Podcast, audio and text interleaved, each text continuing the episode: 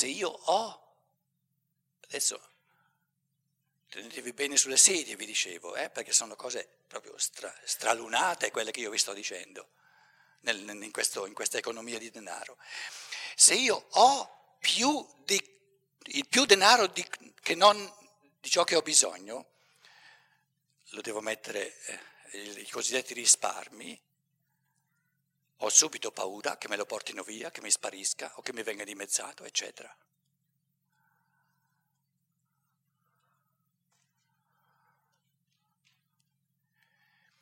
Si ripresenta la paura che dice, e se dopodomani, domani, dopodomani non ho, non ho, non ho lo stretto necessario? Io stavo dicendo, un momento psicologico fondamentale per vincere questa paura è di dirsi, ci sono due modi fondamentali di, di vivere. Uno è quello di, avere, di volere più soldi possibile e l'altro è quello di volere lo stretto necessario. Se io esercito questo desiderio di non volere più di, quanto, di ciò di cui ho bisogno, darò sempre più fiducia ai talenti, godrò sempre di più, perché non mi interessa fare soldi più di tanto, di, proprio di questa pienezza dell'essere, la gioia di fare qualcosa che, fatto bene, no? che serve agli altri, genererò negli altri, perché vedono che mi interessa soltanto ciò di cui ho bisogno, il, il desiderio di darmi ciò di cui ho bisogno, in modo che continui a godere e a esplicare i miei talenti, perché vanno incontro ai bisogni altrui. Diciamo che questo passaggio dall'economia di denaro all'economia di fiducia, di credito nei talenti degli uomini, è una, un esercizio di fiducia nell'umano. E la fiducia nell'umano è di nuovo questo pensiero che dicevamo già stamattina, che se è vero che l'umanità, e questo lo possiamo vedere anche capillarmente, che l'umanità è stata pensata come un organismo,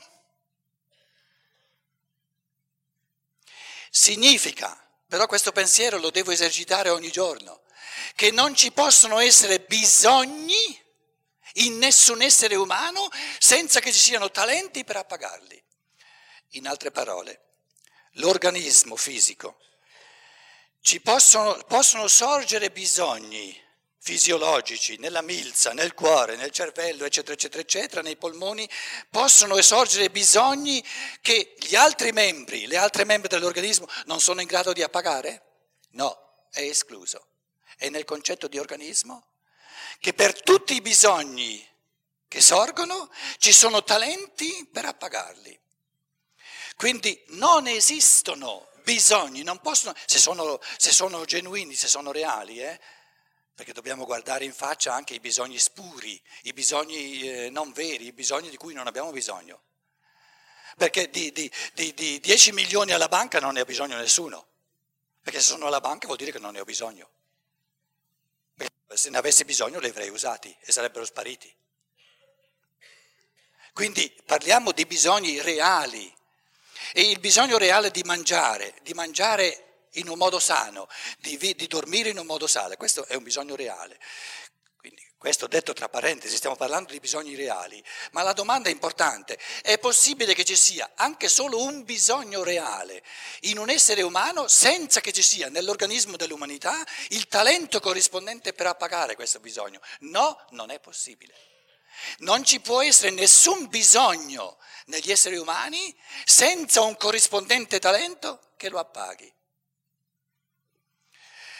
Voi direte, però questo calcolo infinitesimale, questo calcolo integrale di far combaciare, di far incontrare, eh, di portare ogni bisogno a incontrare il talento che gli corrisponde è una, diciamo, una, cosa, una cosa astronomica.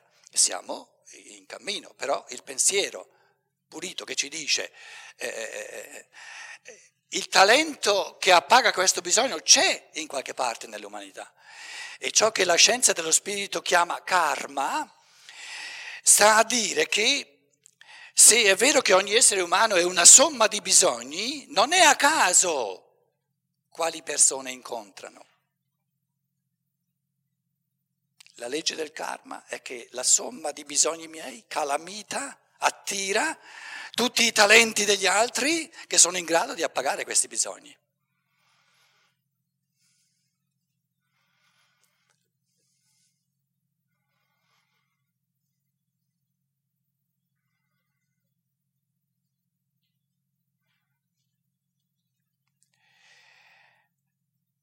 Il um, caso estremo, se voi vedeste per strada caso diciamo ipotetico, qualcuno che veramente rischia di morire, che ha bisogno di, di, di un aiuto immediato, urgente, lo lascereste morire?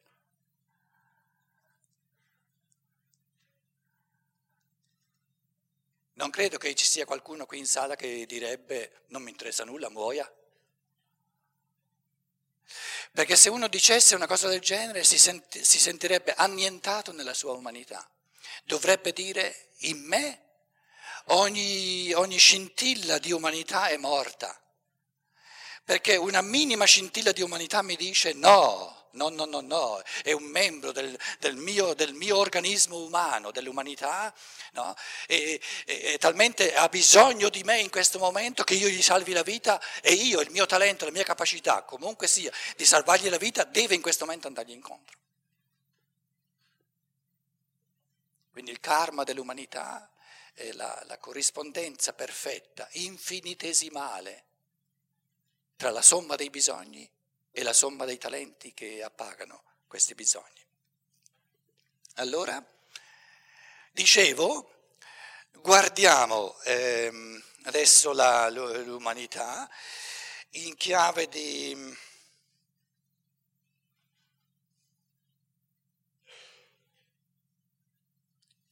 di triarticolazione. Eh, cosa cerca l'essere umano?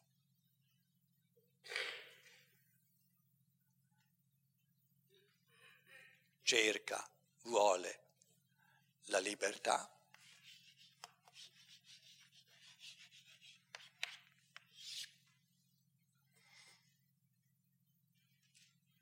C'è altro? Ci sono altri bisogni fondamentali oltre al vivere liberi, da creatori liberi? No, no, no, non c'è altro.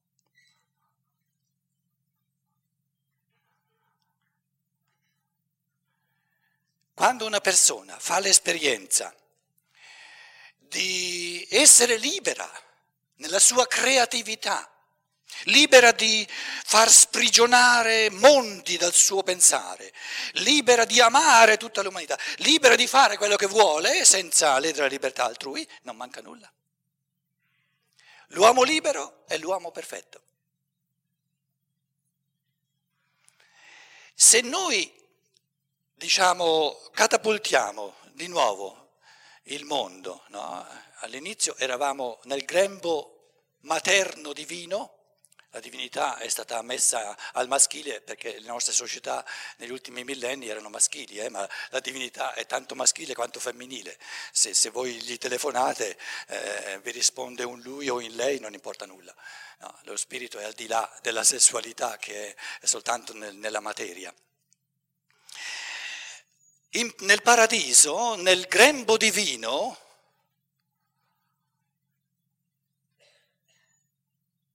se noi ci chiedessimo all'inizio del mondo, la conduzione divina, lo spirito divino, lo spirito creatore, cosa fa? Qual è la qualità fondamentale dello spirito creatore?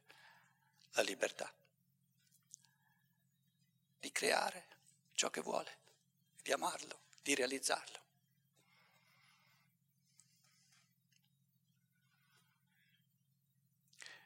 Ciò che voglio dire è, è molto importante, ridurre tutte le aspirazioni, tutti i desideri, tutte le dimensioni positive dell'umano all'esperienza della libertà.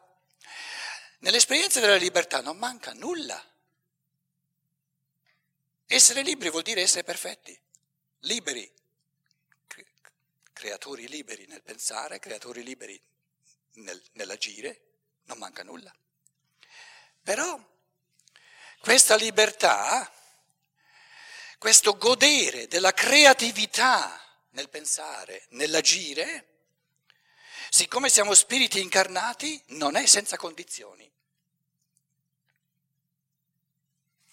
La libertà ha bisogno di strumenti, di condizioni.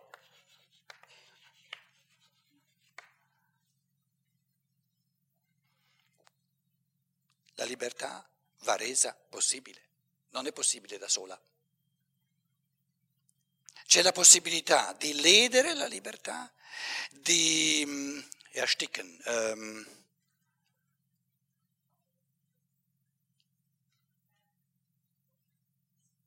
di soffocare la libertà e c'è la possibilità di favorirla. Quindi la libertà si può esercitare soltanto se si hanno in mano tutti gli strumenti necessari, strumenti necessari, condizioni necessarie. Per esempio, una condizione necessaria per pensare come si deve, per la libertà nel pensare, è il cervello, un cervello sano.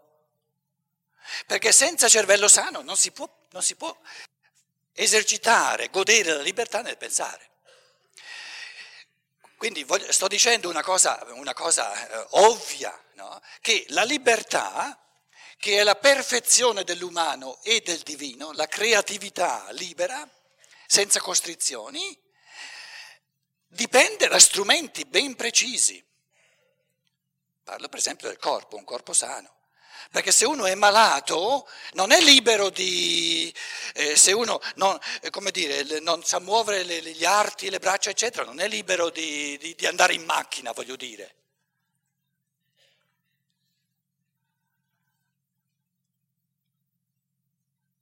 Allora, siccome la libertà ha bisogno di strumenti necessari, di condizioni necessarie, c'è un altro valore assoluto dell'umano ed è quello di mettere a disposizione di tutti gli esseri umani gli strumenti necessari per vivere nella libertà e metterci vicendevolmente a disposizione tutti gli strumenti. To, questo, questo, ti serve per essere libero, to, quest'altro ti serve per essere libero, tu mi dai questo, beh, mi serve per essere...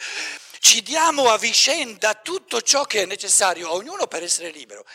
Questo, questo concedere procurare gli strumenti necessari per vivere nella libertà, lo chiamiamo l'amore. Però non esiste un amore umano genuino senza riferimento alla libertà. Se tu pretendi di amarmi, se tu dici di amarmi, devi dimostrarmi in che modo tu favorisci la mia libertà. Se tu non favorisci la mia libertà, se non, poni, se non mi poni a disposizione gli strumenti per la libertà, non mi ami, ami te stesso, non me. Amare significa rendere possibile la libertà.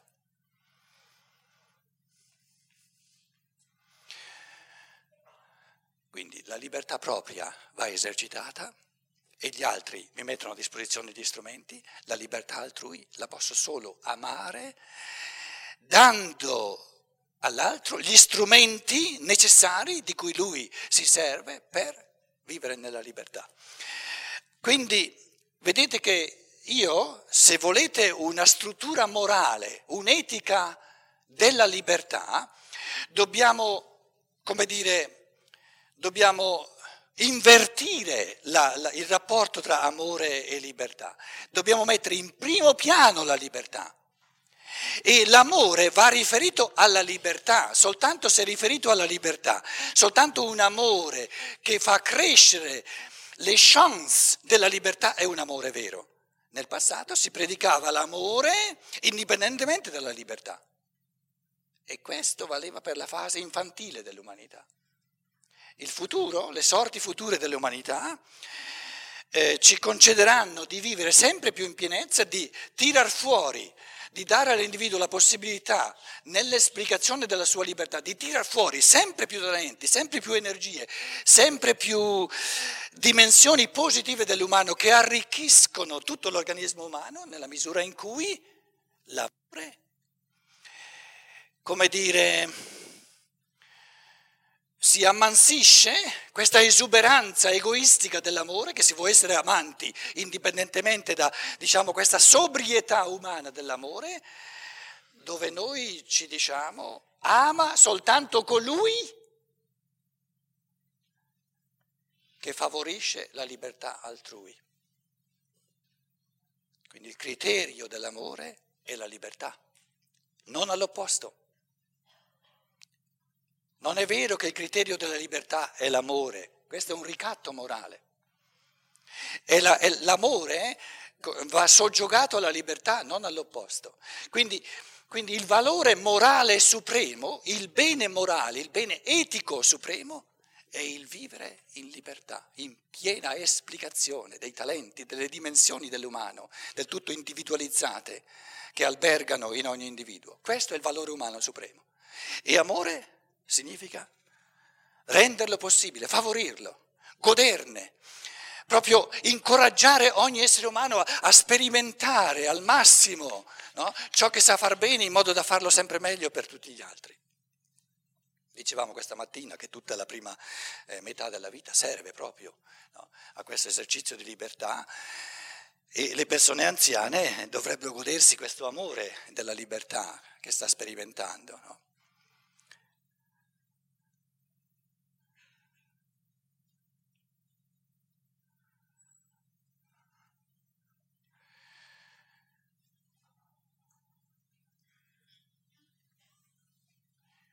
L'esercizio della libertà individuale è questione, è una faccenda dell'individuo.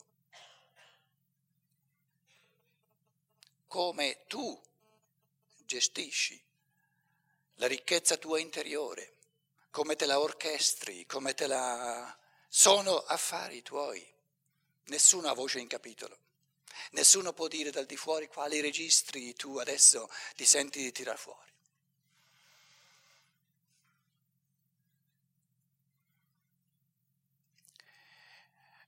La vita economica è la gestione dell'amore, la vita culturale è la gestione della libertà. L'amore è la solidarietà nell'appagare i bisogni, strumenti, condizioni, adesso aggiungo un'altra parola, i bisogni. Dimmi ciò di cui hai bisogno per vivere in libertà, i bisogni. Quindi l'amore va riferito ai bisogni, a ciò di cui una persona, l'altra persona, la terza persona ha bisogno per vivere in libertà. Dimmi ciò di cui hai bisogno. Cosa tu ne fai poi? Sono affari tuoi. Dimmi ciò di cui hai bisogno, o perlomeno pensi di aver bisogno. Farò di tutto per dartelo. L'economia, la legge di funzionamento dell'economia è la solidarietà in quanto ehm, diciamo, amore reciproco, dedito, inteso ad appagare tutti i bisogni che ci sono. Lo dicevo prima che in, in linea ideale è possibile, siccome i talenti ci sono, no, appagare tutti i bisogni reali che ci sono. Non esiste un bisogno reale che non sia in grado di venire appagato attraverso il talento di un'altra persona. Quindi, quindi l'appagamento dei bisogni avviene per solidarietà. Invece l'esplicazione dei talenti avviene per libertà. Quindi abbiamo nella vita culturale, la vita religiosa, la vita etica, il singolo va lasciato in pace e nella, nella vita dell'economia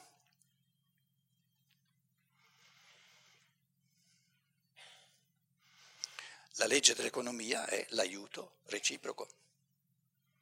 Aiutami, ho bisogno di una cosa, dammela. No? L'aiuto reciproco. Libertà individuale e qui aiuto reciproco. Libertà individuale nell'esplicazione, nell'esercizio di un talento, e qui l'individuo va lasciato in pace, deve lui sapere cosa, cosa, cosa vuol fare, come lo vuol fare, e la, la, la legge della vita economica, dove si tratta di bisogni, di appagare i bisogni, è l'aiuto reciproco. L'elemento portante, il fenomeno primigenio della libertà individuale, qual è? L'intuizione dell'individuo.